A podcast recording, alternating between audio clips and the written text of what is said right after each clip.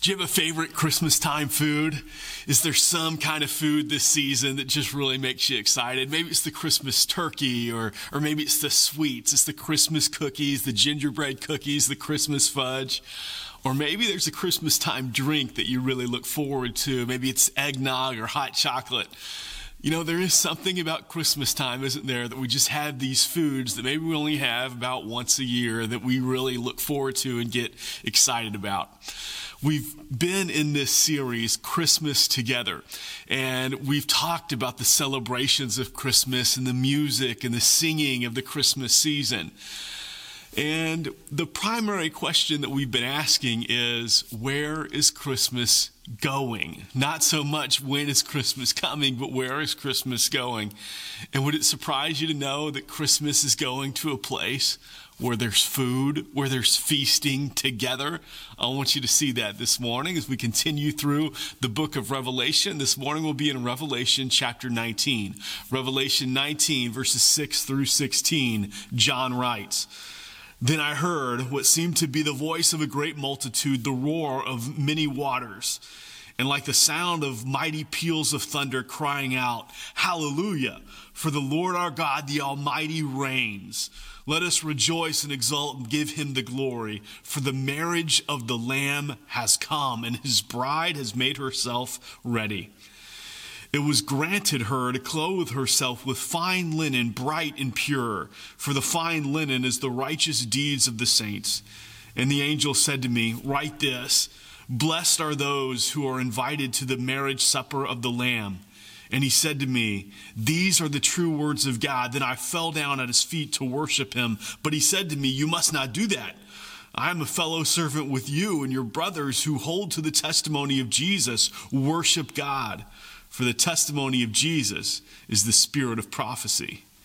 Then I saw heaven opened, and behold, a white horse. The one sitting on it is called faithful and true. And in righteousness he judges and makes wars. His eyes like a flame of fire, and on his head are many diadems and he has a name written that no one knows but himself. He is clothed in a robe dripped in blood, and the name by which he is called is the Word of God. And the armies of heaven, arrayed in fine linen, white and pure, were following him on white horses. From his mouth comes a sharp sword with which to strike down the nations, and he will rule them with a rod of iron. He will tread the winepress of fury of the wrath of the Lord God Almighty. On his robe and on his thigh, he has a name written King of Kings and Lord of Lords. In chapter 19, the book of, Re- of Revelation really begins its climax, and we see just the whole climactic ending that the world has been waiting for.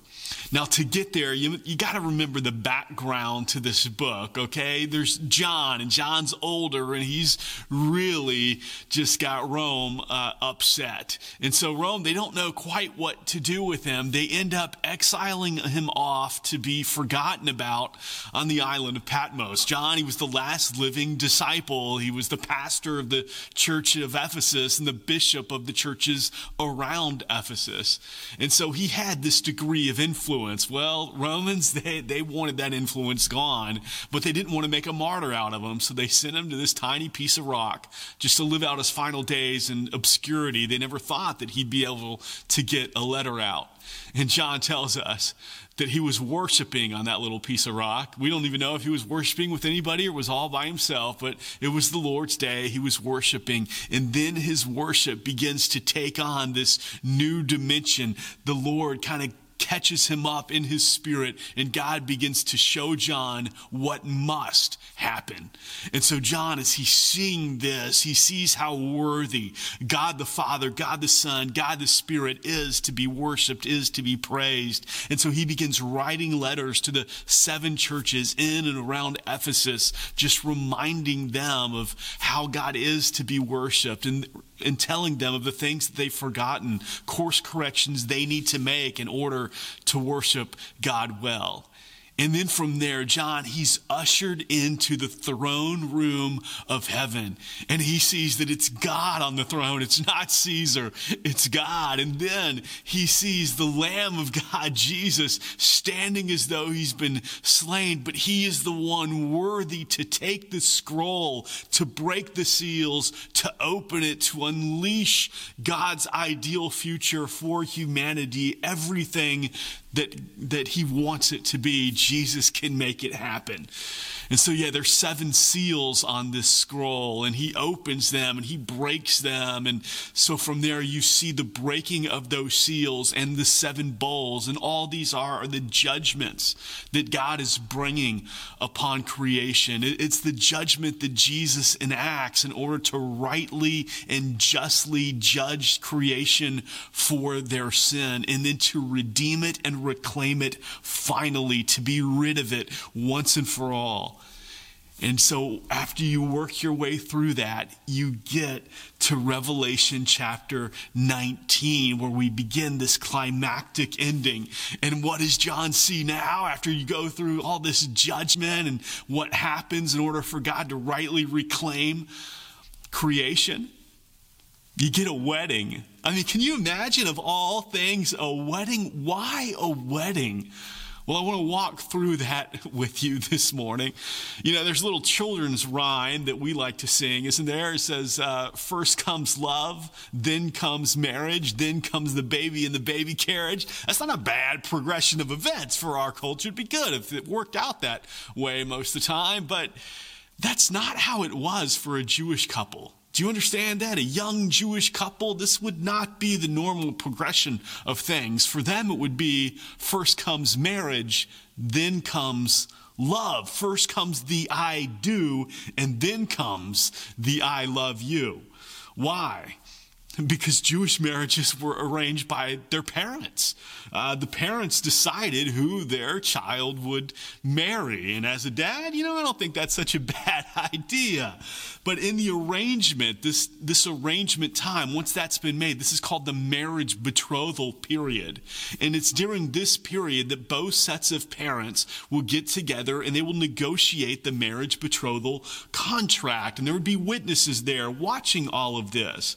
It was a legally binding contract. And so during that betrothal period, while the marriage ceremony hasn't yet happened, while the couple is not yet together, living together, or anything like that, they're still considered husband and wife. In fact, if the husband were to die during this time, the woman, she was considered a widow. And these two young people during this time, they were supposed to be faithful to each other but still waiting to physically consummate the marriage.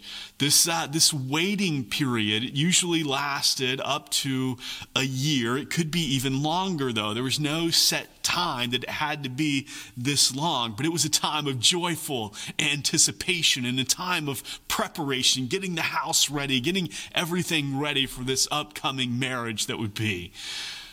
You know, that's why it would have been so devastating for Joseph to hear the news that his betrothed Mary was pregnant. I mean, how could he possibly respond to this? It would be devastating. It's why he wanted to diver- divorce her quietly, but still being a righteous man, he wanted it to be quiet. He didn't want any added shame on Mary, but do you understand just the devastation of his heart? Because this was a time of joyful anticipation, of preparation, of, of waiting. You can understand why it almost took an angel to tell Joseph, hey, this really is of the Lord. Yeah, that's what that would have been like.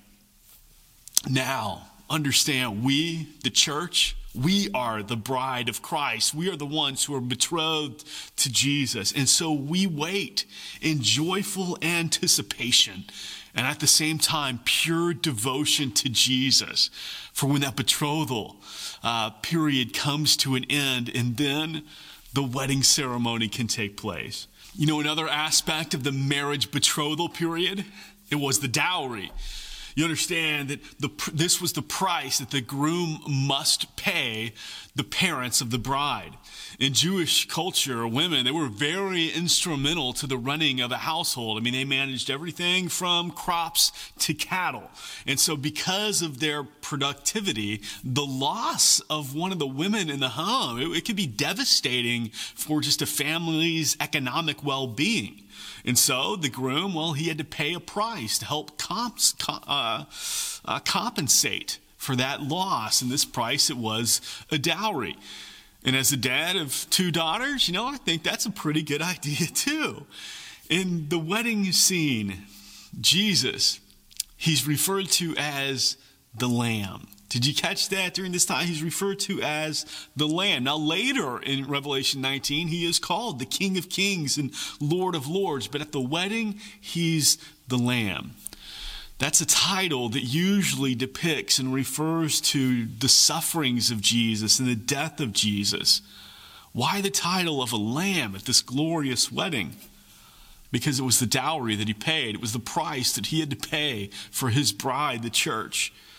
And so he paid that for you and me. He had to die for you and me so that we could be in that relationship with him. After the betrothal period was over, the groom, he would send a message that he was on his way to the bride's home to collect his bride. It would be a time of just excitement as the groom made his way to get her. And so, what happens next once he gets her and everything is the time known as the presentation. It's the wedding presentation. And at this stage, the groom, he does, he comes and he gets his bride, and they walk together back to his parents' house, his father's home. This was a it was a brief time of festivities before the actual ceremony took place. And depending upon the wealth of the groom, these festivities could last up to a week as the groom just presented his bride to all of his family and friends, and they greeted her and they welcomed her into the family. And it was just a time of excitement, a time of celebration.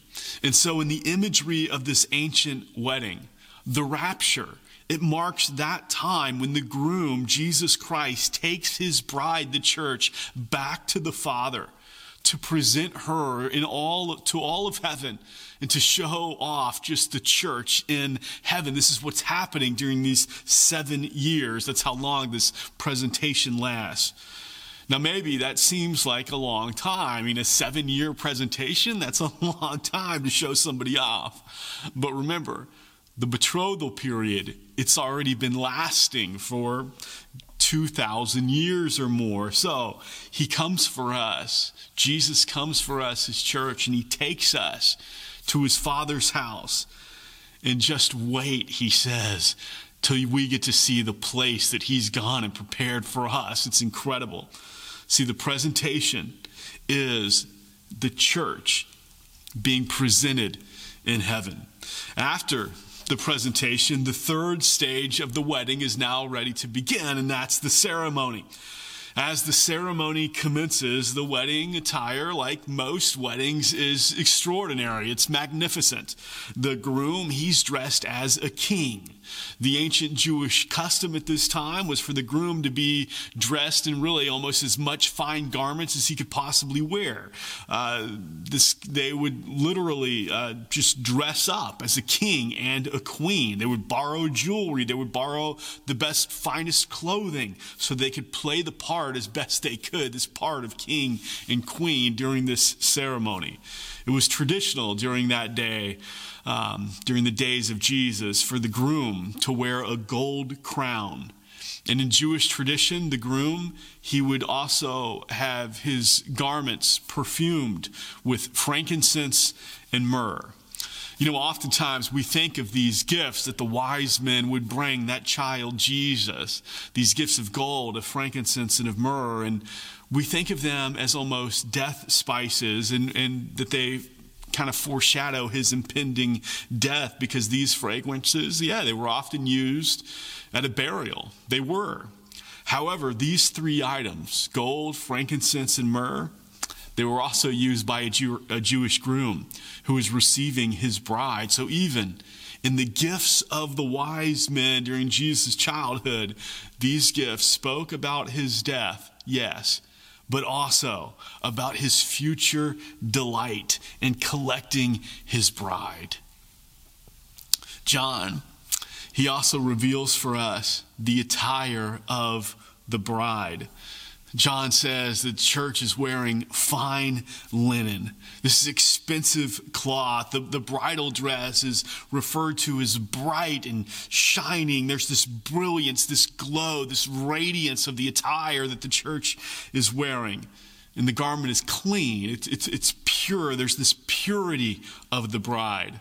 See, our righteous purity is given to us because God credits the works of Jesus, the righteousness of Jesus, to our account so that we can be presented pure and spotless, radiant in our attire. A Jewish wedding, much like a Western wedding, it involved a whole lot of vows and prayers and exchange of rings. And in Revelation 2:17, Jesus promised that he would give us uh, uh, faithful believers. He would give us a new name. Uh, that there would be this precious gem, and this new name would be written on it. And just as the conclusion of, of any wedding today, right? When I got married to Steph at the end of the wedding, she's no longer Stephanie Gwaley, she's Stephanie Greamy. She takes on my name. Jesus says that we all get to take on his name, that he gives us this new name that lasts for all eternity. Oh, it's the climax of the ceremony. At the ceremony, Jesus gives us a new name. You know, it's fascinating, isn't it? The progression of Scripture, how it reflects just the romance and the ritual of a Jewish wedding, especially during the days of Jesus. Now, as the vows have been said, the bride has received her new name. We then head into the final stage of the wedding, and it's the feast. I mean, you know, you just had this great wedding, this grand wedding. There's got to be some feasting. You've got to add the food to the celebration. And this is the grandest of all wedding ceremonies. Of any wedding that's ever take place, this is the best. And so it concludes with the grandest feast possible. There's enough food, enough wine for everyone. The feast will last 1,000 years. And it will culminate with the new heaven and the new earth and there's wedding guests there. You say, well, who's the wedding guests? I mean, the church is there, God is there. Who are the wedding guests? well, those were all the believers of Old Testament times, and they're the the uh, tribulational saints. Those are the wedding guests who are there to see this. And in a typical Jewish wedding, as the feast is about to begin, the bride and the groom they, they drink from a cup and it symbolizes just this period of rejoicing and this time of celebration for this new marriage. You know, Jesus, he made a promise to his disciples as he was initiating and instituting uh, communion. And he told them that he would not drink from the fruit of the vine again until he drank it with us in the kingdom. And so when this wedding feast commences, and Jesus, he lifts, he lifts this new wine to his lips. As he's doing that, he's fulfilling the promise that he made to his disciples so long ago. See, the wedding feast, at the wedding feast, Jesus fulfills his promise. We're in the kingdom, just how he said. This, his death did secure for us everything he said it would. And so now there's this celebration. You know, we've traveled through the Jewish wedding, the progression of it, the different steps and phases of the ceremony and, and what it all pictures. But you know, we're kind of jumping ahead of ourselves a little bit because when we look at John's words, John, he's essentially one of the wedding guests. He sees what's happening, but the feast has not yet taken place. It's just about to take place. He knows the feasting is about to begin, but he's not watching the feast yet. We haven't read that in Revelation 19. Why? Because Jesus hasn't entered yet, he hasn't come in. See, as, G, as John hears everything that's going to happen, John, he this angel, he's seeing it, and the angel's there, and he's telling him. And John, he falls down and he begins to worship the angel because he said, Oh, this news is so great. This is so incredible. Jesus really is going to secure for us our, our eternity. It's going to be unleashed. Everything is going to be great. It's a time of celebration. And so, John, he, just hearing the news, he begins to worship the messenger. And the angel looks at him and says, Get up, man. You can't be worshiping me. Come on, worship is for God and God alone. You only worship Jesus. Why? Because he's the only one worthy. After all of the judgment, after all of the pain of the tribulation, at long last, Jesus then does make his dramatic entry. Heaven is open. John sees this. And here comes Jesus on this white horse, and his eyes like fire. His, his head is like diadems, his robe, it's dripped in blood, and on his robe and on his thighs, the name King of Kings and Lord of Lords. So you understand, right before this feast, there's a battle. There's a battle to take place. It's the battle of Armageddon. A lot of major battles happened in that valley. We could go through it. We could talk about all the all the all the battles that took place in the valley of Megiddo, the valley of Armageddon. It, because the, the way it's shaped, it literally like funnels the armies into this valley. And so, the valley of Armageddon, this final great battle, that's what we think, isn't it? You know, all the armies of the world are here. They've all come to stand up against God. And they're gathered by the beast and the false prophet. And they're all there to oppose God. you know, it's not the first time that all the armies of the world gathered together. You remember back in Babel when they when they gathered together and they say, "You know what? We're going to build a tower to reach all the way up to heaven to reach God himself whether he likes it or not." And they begin building these things and they think, hey, God, there's nothing you can do about it. We're doing this, we're building this thing, there's nothing you can do about it. They're not going to wait for God to come to them, they're going to Him. And they don't think there's anything God can do. Remember how that turned out? it turned out in just a bunch of scattering and confusion and all the languages and everything else. You know, but there'd be many after that, wouldn't there? There was Pharaoh, and Pharaoh, he had the audacity to enslave God's people and tell God, hey, there's nothing you can do about it either. That I've got this, I'll do what I please. Yet it actually happens all the time, doesn't it? When people stand up against God, whether in word or deed, thinking, I'm in control. I can live life how I want. I can do what I want. I can make the choices that, that I want. It doesn't matter what God says. And so, with their maybe not always with their words, but often with their lives, they proclaim that God is not God and He cannot tell them what to do, that He will not be in control, that, that they're not going to listen to what He has to say, that they will not obey. Oh, but this, in Revelation 19 here, oh, this is the last time. This is the last time that will ever happen the battle of Armageddon. Now, most people we have in our minds, it's like incredible final battle and it's incredible. It's going to be this colossal war and everybody's gone. And, you know, hey, we, we got to be there and we got to go through boot camp. We got to get our training. We're in the Lord's army after all. We got to, we got to fight the battle with Jesus and as he's carrying this out and, you know, we're going to be there right there by his side, helping him secure the victory. Sometimes that's how we think of this battle you got to read the text. You got to read the text, okay? Do you remember how we're dressed? We're in fine linen. Now, listen, I don't know a whole lot about battle, but I know this. You don't wear fine linen to a battle.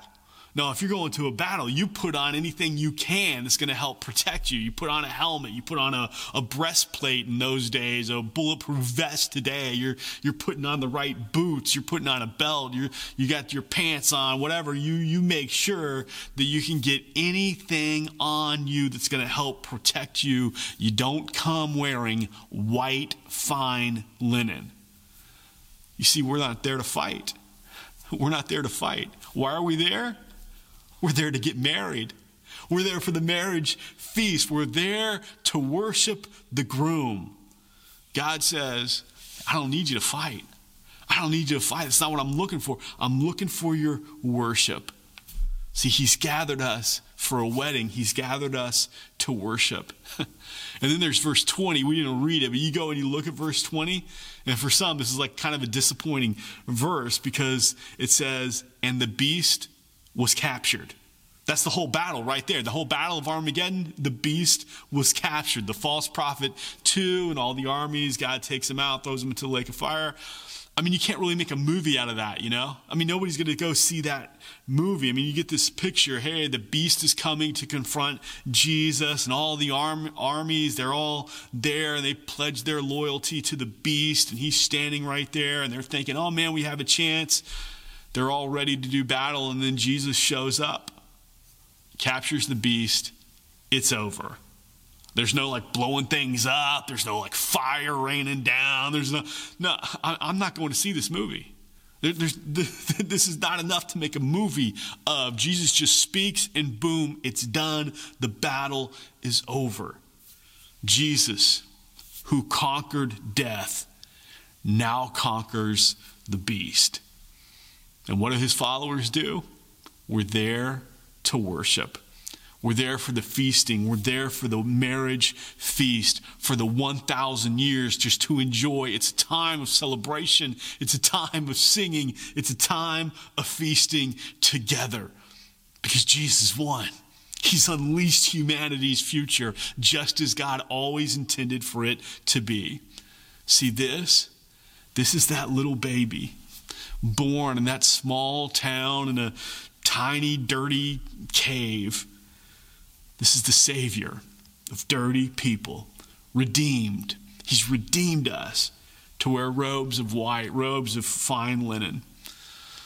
So, this Christmas, as you sit around the table with your family and friends and you feast on all your favorite foods, that, that food that you were just looking forward to this year, be reminded that that feasting, it looks forward to a great feast, a feast that will last 1,000 years, this marriage feast where we will worship King Jesus because the scrolls will have been opened. Humanity will have her future back. The beast will be captured. Jesus will fulfill his promises. You understand? That's where Christmas is going. Heavenly Father, we thank you that you are a God who fulfills your promises. And because of that, there's going to be a feast where we celebrate for a thousand years just the goodness of who you are. And then at the culmination of that feast, you will unveil a new heaven and a new earth that will be incredible throughout the rest of eternity. But God, now we are in that joyful stage of anticipation and preparation. So may we anticipate and prepare well. We need your help to do that. So we ask this by the power of your Holy Spirit and the grace of your Son, Jesus Christ. Amen.